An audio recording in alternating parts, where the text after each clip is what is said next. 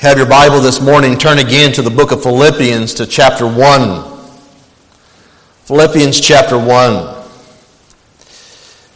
And this morning we're going to consider carefully verses 5 and 6. And as we do, I want to ask a question of you this morning, and that is this Who is it that brings you joy in life?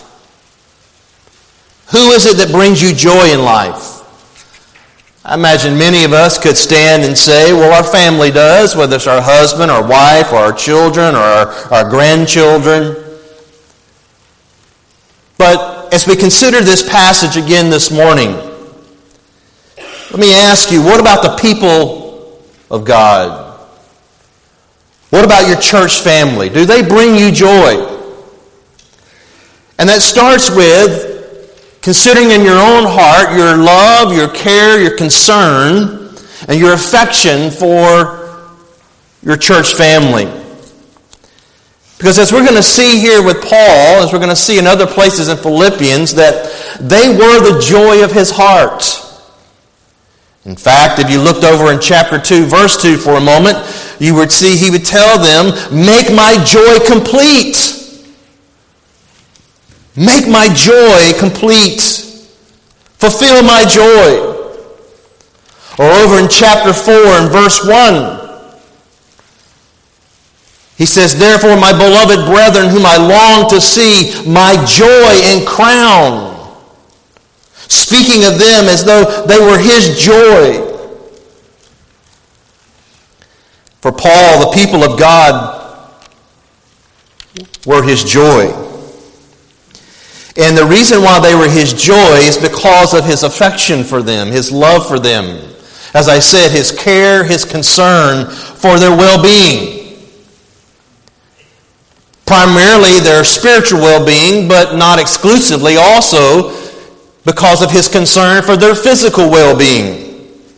I know that because if you look over in chapter 2 for a moment, look at Philippians chapter 2 for just a moment, where he is telling them in verse 25 they thought it was necessary to send back to them a man by the name of Epaphroditus, who's my brother and fellow worker and fellow soldier, who is also your messenger and minister to my need, because he was longing for you all and was distressed because you had heard that he was sick. For indeed he was sick to the point of death, but God had mercy on him, and not on him only, but also on me, so that I would not have sorrow upon sorrow. Paul there saying that he knew if, if because of the sickness that Epaphroditus was suffering with, and if it actually would have led to his death, that this would have brought overwhelming sorrow in his heart. So that's because Epaphroditus, a fellow brother, a fellow worker in the cause of Christ from the church at Philippi, was his joy. And when he was struggling physically, it was bringing sorrow to his heart. It was bringing sorrow to the heart of the people back there at Philippi. Because as it says there in verse 26, he was longing for you all and was distressed because you had heard that he was sick. He knew that they were concerned about him. He knew that some of their joy wasn't as it should be because of his sickness. So you see this idea where our joy is tied with one another. But it's not just our physical well being, but it is our spiritual well being because Paul had sorrow in his heart, not just when someone was physically struggling, but when they were spiritually struggling. If you will, for a moment. Go back to 2 Corinthians chapter 2. Go to 2 Corinthians chapter 2 for a moment.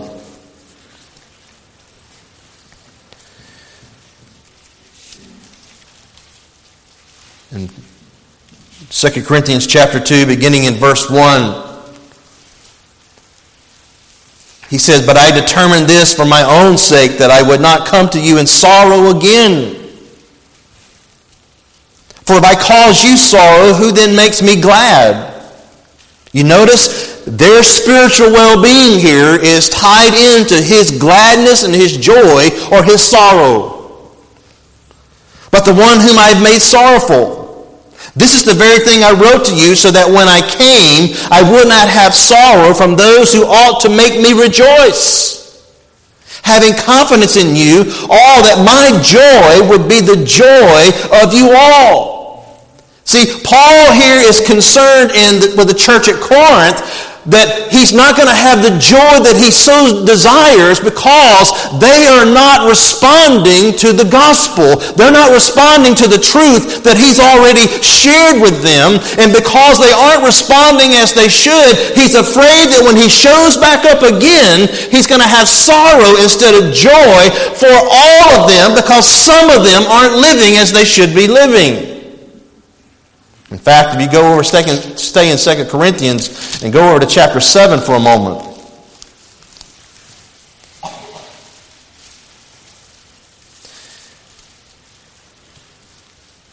You'll get an idea of what he's talking about, about this sorrow. Beginning in verse 6, he says, But God, who comforts the depressed, comforted us by the coming of Titus and not only by his coming, but also by the comfort with which he was comforted in you, as he reported to us your longing, your mourning, your zeal for me, so that I, I rejoiced even more. Now, notice what he says in verse 8 For though I caused you sorrow by my letter, I did not regret it. Though I did regret it, for I see that the letter caused you sorrow, though only for a while. I now rejoice now that you were made sorrowful, but that you were made sorrowful to the point of repentance. For you were made sorrowful according to the will of God, so that you might not suffer loss in anything through us. For the sorrow that is according to the will of God produces a repentance without regret, leading to salvation, but the sorrow of the world produces death. Continues on here just speaking about his rejoicing in them. And notice again what he's trying to get across. He had written them a letter. You could even say he had written them First Corinthians. They had received that letter and it had brought some sorrow in their heart, and he wanted it to bring sorrow, a true, genuine sorrow over their sin, so that it would bring them to the point of repentance. Paul's joy was not as it should have been when it came to the church at Corinth because they had so much sin and things that were going on there that they weren't dealing with in their own heart and in the body of Christ there. And that's why he says, Look, I'm not sorry that I wrote you a letter that caused you to be sorrowful because you needed to be sorrowful. Their joy. So, my point is, we're going to come this morning and go back to Philippians chapter 1 is that as we're looking here at Paul's personal prayer, he's praying for the church at Philippi. And we talked about that last Sunday. And, and one of the things we said is that his, his prayer was pleasurable, it was joyful. And we're going to see why that really is here in verse 5 and 6 this morning. It's because of the joy of the assurance of their salvation. And I hope that what you will glean from this today as a believer is that your joy should be tied to one another. That's why he can say, as he's speaking there in verse 4, about always offering prayer with joy. How is it he can always offer prayer with joy and may every prayer for you all? Well, he tells them how in verse 5 and 6 because of your participation in the gospel from the first day until now, and that I am confident of this very thing, that he who began a good work in you will perfect it until the day of Christ Jesus. So let's look at this together this morning. And let's see this joy that is in the heart of Paul that manifests itself in his prayers for the believers here at Philippi. The first reason why it is that he has such joy in his heart when he prays for them is because of their fellowship in the gospel. Or you could say it because of their participation in the gospel. Look again at verse 5. This is because of your participation in the gospel. That idea there of participation really is the same word if you go over and look over in chapter 2 and you look in verse 1 where it says, if there is any fellowship of the Spirit. It's the same word. It speaks of fellowship. It speaks of partnership. It speaks of co-laboring together. It speaks of serving together. It speaks of joining together. And notice again, think about this. These are people, if you go back and look in Acts chapter 16, this church was founded by people who were coming from different backgrounds. You started off with a woman by the name of Lydia in her household, and then you come to a jailer in his household. You had this girl, the slave girl that was there, that was under the possession of the spirit of divination nation that Paul helps to deliver her and others. The gospel just spread there. There are people coming from, a, from various backgrounds, various beliefs, various understandings. The, the woman Lydia had a totally different understanding about religion than the jailer did. And yet they both got saved. And when they got saved, they came into fellowship. They came into partnership in the gospel. This idea of fellowshipping, this idea is partnering in the gospel. They were financially supporting Paul in the gospel. They were verbally sharing the gospel. They were physically serving and suffering for the cause of the gospel. They were gathered together because of the gospel. And that's very important to remember that. Because, beloved, that's what a church body is. A church body, a local church, is just simply made up of believers that are there in participation and in partnership in the gospel to fellowship together. And notice, it's about the gospel. It's not going to be about politics. It's not going to be about social causes. It's not going to be about sports. It's not going to be about our felt needs being met or us being entertained. It's going to be about the gospel that we are joining together for the gospel. It's about the good news of being justified in the sight of God by faith alone through the life and the death and the resurrection of Christ. You see, beloved, this is, this is missing far too often in the minds of pastors and the minds of God's people. They're, they're missing this because they think that, that we're here to gather about ourselves. And we're here to gather for the sake of the gospel. It's not about whether my felt need is met today. It's not about whether your felt need is met today. It's about we're here fellowshipping in regards to the gospel. Now, notice something else. Now, this is going to be striking. But notice about this fellowship that it is church wide. It is church wide. What do you mean church wide? I'm saying it is every single person, believer who is a member of the church at Philippi. They're all participating in the gospel. Remember what he said back in verse 1? He's writing this to all the saints in Christ who are living in Philippi. If you were a believer living in Philippi, guess what? You are part of this church and you are participating in the gospel. There was no such thing as Christians in the city of Philippi who were not a part of the church and who were not a part of participating in the gospel. There was no such thing. This is why Paul had such joy, and this is even the difference between how he can be so joyful here with the church at Philippi, and we just read a moment ago in 2 Corinthians where there was some sorrow in his heart. Why? Because there were some that were part of the church at Corinth that weren't doing what they were supposed to be doing. They weren't really living in the gospel. They weren't really participating in the gospel, and this brought sorrow to his heart. But he has joy here for the church at Philippi because notice he says, I thank my God in all my remembrance of you, always offering prayer with joy in my every prayer for you all, for everyone that is there. It's only right from, he says in verse 7, for me to feel this way about you all. Beloved, I want to bring that to your attention because, in some sense, our joy would be somewhat tempered. Because we couldn't say this. We couldn't say that we all who are part of this church are participating in the gospel. How could we say that? How could we say that if there's 400 people who are part of our church and about 100 are showing up? That means that 75% are not participating in the gospel. They're not fellowshipping in the gospel.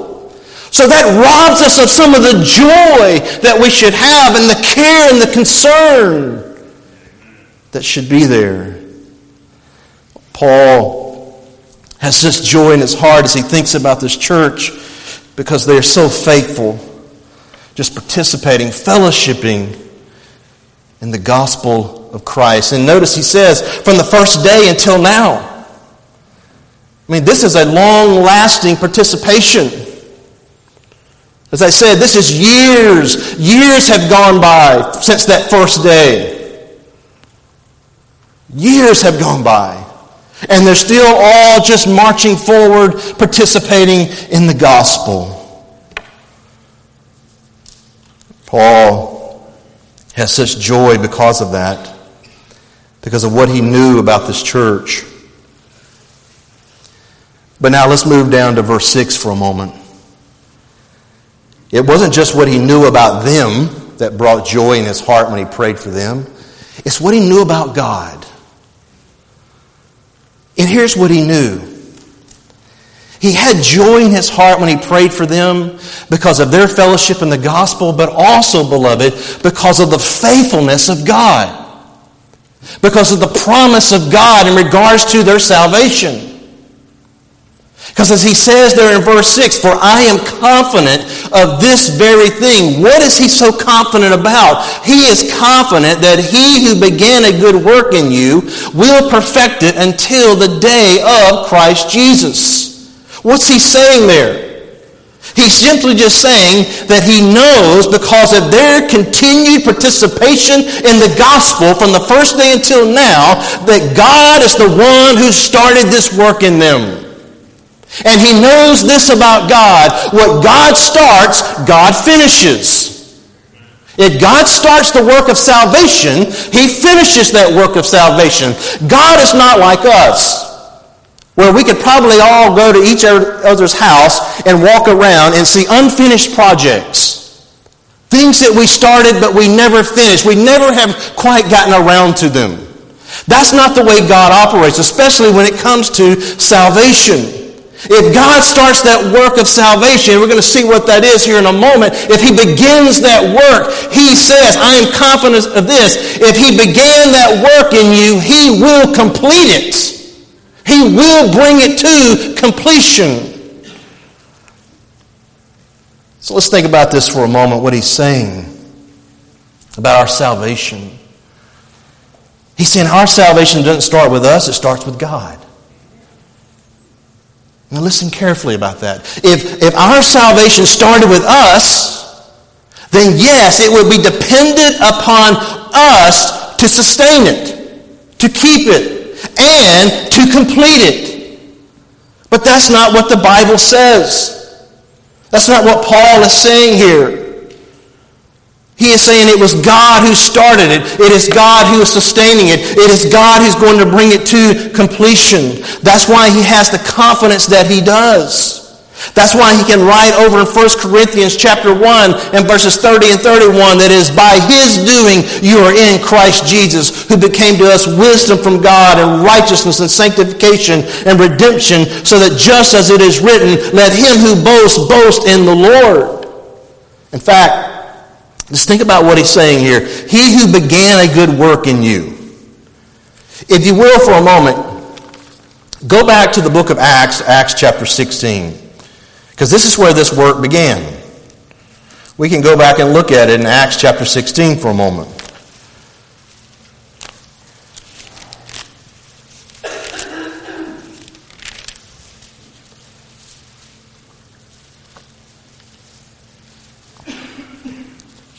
And it started with God actually sending Paul to them. Remember, we've talked about this. Paul was wanting to go to different places, but God kept stopping him. then in verse 9, a vision appeared to Paul in the night, and a man of Macedonia was standing and appealing to him and saying, Come over to Macedonia and help us. And when he had seen the vision, immediately he sought to go into Macedonia, concluding that God had called us to preach the gospel to them. You'll go down to verse 12. He says in verse 11, he put out to sea from Troas. And in verse 12, it says from there to Philippi, which is a leading city of the district of Macedonia, a Roman colony. And we were staying in the city for some days. And on the Sabbath day, we went outside the gate to a riverside where we were supposing that there would be a place of prayer. And we sat down and began speaking to the women who had assembled there. So it started with God giving a vision to Paul Paul obeying that vision, going there. He's now in the city of Philippi. He's speaking there the truth and the gospel to some women who are assembled there by the riverside. And again, we're going to see it is God that's going to begin this work of salvation because it says in verse 14, a woman named Lydia from the city of Thyatira, a seller of purple fabrics, a worshiper of God, was listening. Again, she's listening to Paul listening to him speak, and no doubt speaking about Christ and the things of Christ and their need of salvation. And it says there, the Lord opened her heart. You see, salvation started with the Lord. The Lord opened her heart so that she would respond to the things she was hearing from Paul. She was hearing the gospel. She was hearing scripture being taught and explained and proclaimed to her. And as she's sitting there, she's sitting there with this closed heart, and God opens her heart so that she can respond and come to Christ. You look down, go down to. Uh, the jailer. And the jailer, no doubt, has been sitting there, beginning in verse 25, listening to Paul and Silas. They're praying, they're singing hymns of praises to God. And the prisoners were listening to them. And I have no doubt the jailer was listening to them because when the earthquake came and the foundations of the prison house were shaken and the doors were, were rocked open, and all the chains were unfastened, you would have thought that all of those prisoners would have got up and overtaken this jailer and ran out for their freedom. But not one of them got up because they had been sitting there listening to the praises and the prayers of Paul. No doubt in that is gospel saturated praises and prayers. And whenever this happens and, the, and Paul says, don't harm yourself because we're all here. He comes running in and says, sirs, what must I do to be saved? And the reason why he says that is the same reason why, if you go back to Acts chapter 2, on the day of Pentecost, when Peter was proclaiming Jesus Christ to them, to the Jews of that day, it says they were pierced to their heart. And when they were pierced to their heart, they came running and saying, Then, brethren, what shall we do? This is what's going on here. He's been listening to them, and then the, the earthquake happens, and they come running to Paul. He runs to Paul, the prisoner, and says, What must I do to be saved? Why would he even be bringing up about being saved unless he's been hearing that from Paul? Paul's been speaking to him. It is God that has brought that conviction, that piercing of his heart. It is God that brought that opening of the heart of Lydia. This is the same way God did it, remember, for Peter. Remember over in the Gospel of Matthew, in Matthew chapter 16 and verses 13 through 18, where Jesus is asking his disciples, Who do people say that I am? And when he's asking that question, some say, some say you're John the Baptist, some say you're the great prophet, some say you're Jeremiah. He says, but who do you say that I am? And they say, Peter says, you are the Son. You are the Christ, the Son of the living God. And what did Jesus say to him? Blessed are you, Simon Barjona, because flesh and blood didn't reveal that to you. It was my Father who revealed that to you. That is, Peter, you didn't just figure that out on your own. It was God who revealed himself himself to you. That's why you can make that confession. That's why Lydia could come and offering faith and truth, faith to God through Christ. That's why this jailer pierced to his heart was responding in faithful obedience of faith in Christ.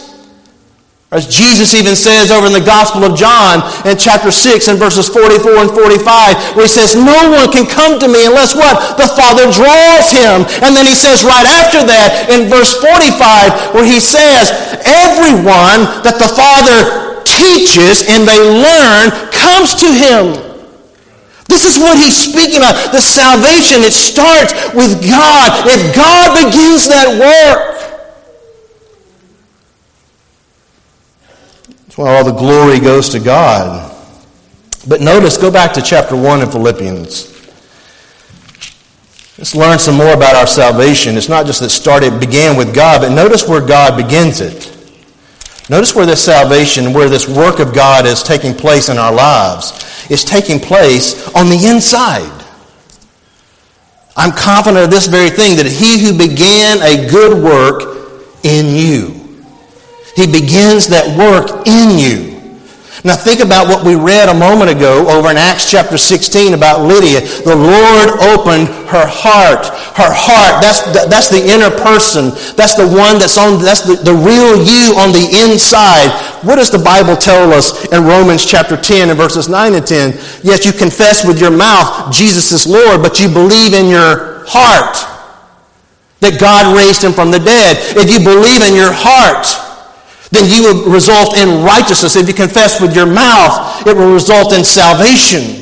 It is, a, it is a work that goes on in the heart of a person. That's why we're told in Hebrews 4.12, it is the word of the living God that's able to sink down to the very depths of your soul and judge the thoughts and the intents of your heart. And you need that, and I need that, and every one of us need that. Why? Because the Bible also tells us in Genesis chapter 6 and verse 5, and in Genesis chapter 8 and verse 21, that every intent of the thoughts of the heart of a man are only evil continually. So if that is the condition of our heart, beloved, we need to happen to us what happened there in 1 Corinthians chapter 14 and verse 25 where it says the ungifted, that is the unbeliever, comes into the worship service and as they're sitting there hearing the, the prophecies of the word of God being declared, it says the secrets of their heart are disclosed to them. It's opened up before them. So they, can, they need to respond by genuine faith, as the jailer did in his household, as Lydia did in her household. But this work that God does, beloved, God works from the inside out, not the outside in. God's not looking are asking for anyone to go get their life straight, go get their life together, change their behavior, and then come back to Him. No, He's saying, come to Him and change your heart. Let Him give you a new heart that will love Him, that will believe in Him, that will trust in Him. And then through that work on the inside, it begins to manifest itself in your life on the outside. You think about again Romans 10, 9, and 10. The inside and outside are working together. You believe it in your heart, you confess it with your mouth. What comes out of you should be what's coming from inside of you. That's why Jesus got onto the Pharisees so much. They were so worried about keeping all the rules and regulations and all their traditions. And, he, and, and they were so worried about that they were going to come and somehow eat something in a way that their, their hands were dirty and defile themselves. And Jesus said, It's not what's on the outside, guys, that's the problem. What's on the inside, yes, that's the problem. What's in your heart?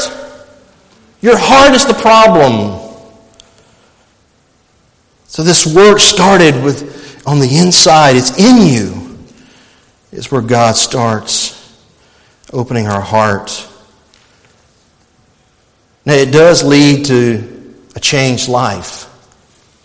And this is a part of that work that God continues. It does lead to a changed life. Go again back to Philippians 1, which says, He who began a good work in you will perfect it, and which tells you this that in some sense, what God started when He saved you was not the end. That's not the end of it. Now, you have to be careful when you consider this. Very careful. You have to be eternally careful. Because there are those who are going to say, yes, that's why God begins this work, if you want to say, of salvation, this work of justification, but now you have to keep working it out, justifying yourself. That's not what Paul's teaching here. Paul is teaching that if you've genuinely been saved, and a person's genuinely been saved, and they've been justified in the sight of God, and God began that work of salvation, He will keep working in their life, sanctifying them, making them more like Christ. You see, there's three aspects to our salvation. The beginning is there when God immediately, instantly declares us right with Him. When He saves us, He forgives us, He cleanses us. You are justified in His sight by faith alone. It is by faith alone.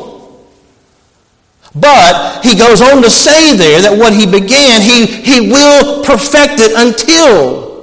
Which means that so long as we're living in this life, beloved, I am saved, but I'm not perfect. I'm still a sinner.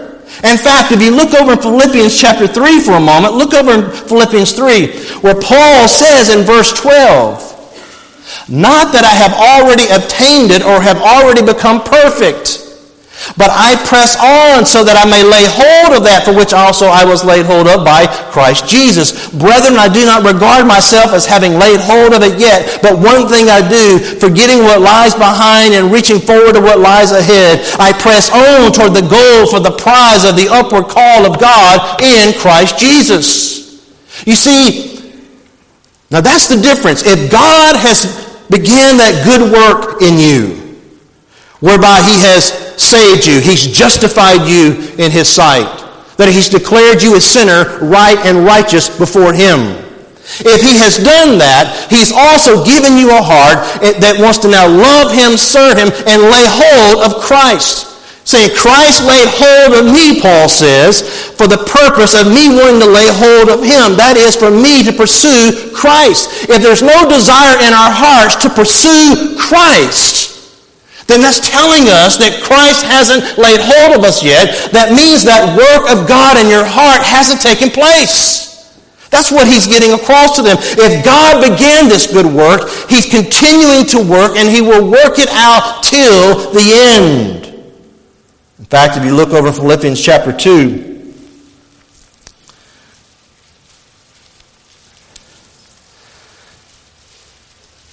In verse 13, he says, It is God who is at work in you, both to will and to work for his good pleasure. God, uh, for believers, is working in them. He began a work in them. He's continuing that work in them. And he will never let that person go. Now, we're going to see when we get over to that chapter that you and I are responsible before God to work out our own salvation. But yet, it, we notice it is still God who is at work in you, both to will and to work for His good pleasure. So, as long as you are in this life, God is still working on you as a believer. And notice, when will this be complete? When will this work be complete? Go back to verse 6. He began a good work in you, will perfect it until the day of Christ Jesus. The day of Christ Jesus is referring to the day of Christ coming for the church. As Paul says over in 1 Corinthians chapter 1, listen to this. It's very similar to this. 1 Corinthians chapter 1 and verse 7, he says, You're not lacking in any gift, awaiting eagerly the revelation of the Lord Jesus Christ, who will also confirm you to the end, blameless in the day of our Lord Jesus Christ. Why is this work taking place until the day of Christ. That is until the day that Jesus comes for the church. Because, beloved, whether you're dead or you're alive, that's when it will be complete in this sense. If you go over to 1 Thessalonians chapter 4, what you find out there is, is that it says when Jesus comes back for the church, that's when the dead in Christ are going to be raised, and there's going to be, that is, there's going to be a physical resurrection, and their, their body and their spirit are going to be reunited and glorified. And those who are here that are still alive, that are believers, at the coming coming of Christ, they're going to be changed in the twinkling of an eye in a moment just like that. And they're going to be glorified. And that's what God is doing. And he will complete that work until the day of Christ Jesus when body and soul are perfect and glorified and able to love God perfectly and without sin. This is what God has promised. And this is why Paul is so excited. This is why Paul can pray for them for such joy in his heart. Every prayer he lifts up for them because he knows that what God started in their life, God will finish it. God's not going to let anyone slip out of his fingers. No one slips out. No one gets out. They're all safe and secure in the hands of God. What God has done, God will finish. If you stop and you think about it, beloved, think about salvation. Look, there's no, there's no turning back. There's no reversal of that because you think about it. God says, the Bible says that when a person is saved, they become a new person. They become a new creature. They have a new heart, a new disposition. They have the Spirit of God living inside of them. For somebody to lose that and to lose their salvation means all that has to be reversed. The Spirit has to depart from them. It means also this new heart has to be replaced back again with their old heart. Now all these things have to come back to them. Nowhere is the Bible going to teach that. Now the Bible's going to teach there are some people that are going to come and seem like they're a part of it, but they're really not. And that's what we struggle with. That's what I struggle with when trying to help people and think about that for people. And it doesn't mean here that even as a believer, we can't struggle sometimes as a true believer and struggle in sin and, and do some things we shouldn't be doing. It doesn't mean there aren't some sins that just seem to keep clinging to us, hanging on to us, that we can't seem to shake and to get rid of and to put to death as we so desire. But beloved, there will be that, that desire in your heart to want to put it away because God is at work in you. And if God is at work in you, if He began that good good work. He's still working. And if he's working, he's working in a way that is moving you to want to put to death your sin and put on the Lord Jesus Christ. This is what Paul is driving at. So let me just ask you this morning Has God done that work of salvation in you? If he has, then there should be this desire to participate in the gospel. To put off sin, to put on righteousness, Christ likeness. Is God doing a work in you? But even as believers, I hope one of the things that you walk away with about this is one, that you're excited and you're encouraged to know I'm not perfect. And I sin and I struggle and I can fall on my face and I can mess up, but I know God's done a work in me and I know God's doing a work in me and I know God's working in my life right now and I have the assurance that what God has started, He will complete. I will never lose it. It was never dependent upon me. It was always dependent upon Him. It started with Him. It's sustained by Him. It will be completed by Him. I can rest in that and not rest in that and say, okay, then I can just go out and live the way I want to live. No. You, you rest in that knowing I want to pursue pursue Christ. That's what should hope I hope happens for you, but also this. I hope also you're thinking about it in this way. Do you find joy in others in the body of Christ? In your care and your concern and your affections for them? And do you see that your life is either going to be a source of joy or a source of sorrow in the lives of other people. See, we, we, especially here in America, we've got this individualized idea about salvation. And it is personally between you and God. But, beloved, your walk with God is not just about you, it's about others as well. And you see, I hope you see now that your life and how you participate in the gospel will either bring joy to people or it could bring sorrow to people. And that you want to be a source of joy. So consider your life, your desires, your, your fellowshipping in the gospel, your faithfulness in the gospel. And are you bringing joy to those around you? I want to ask you for a moment to bow your head in prayer.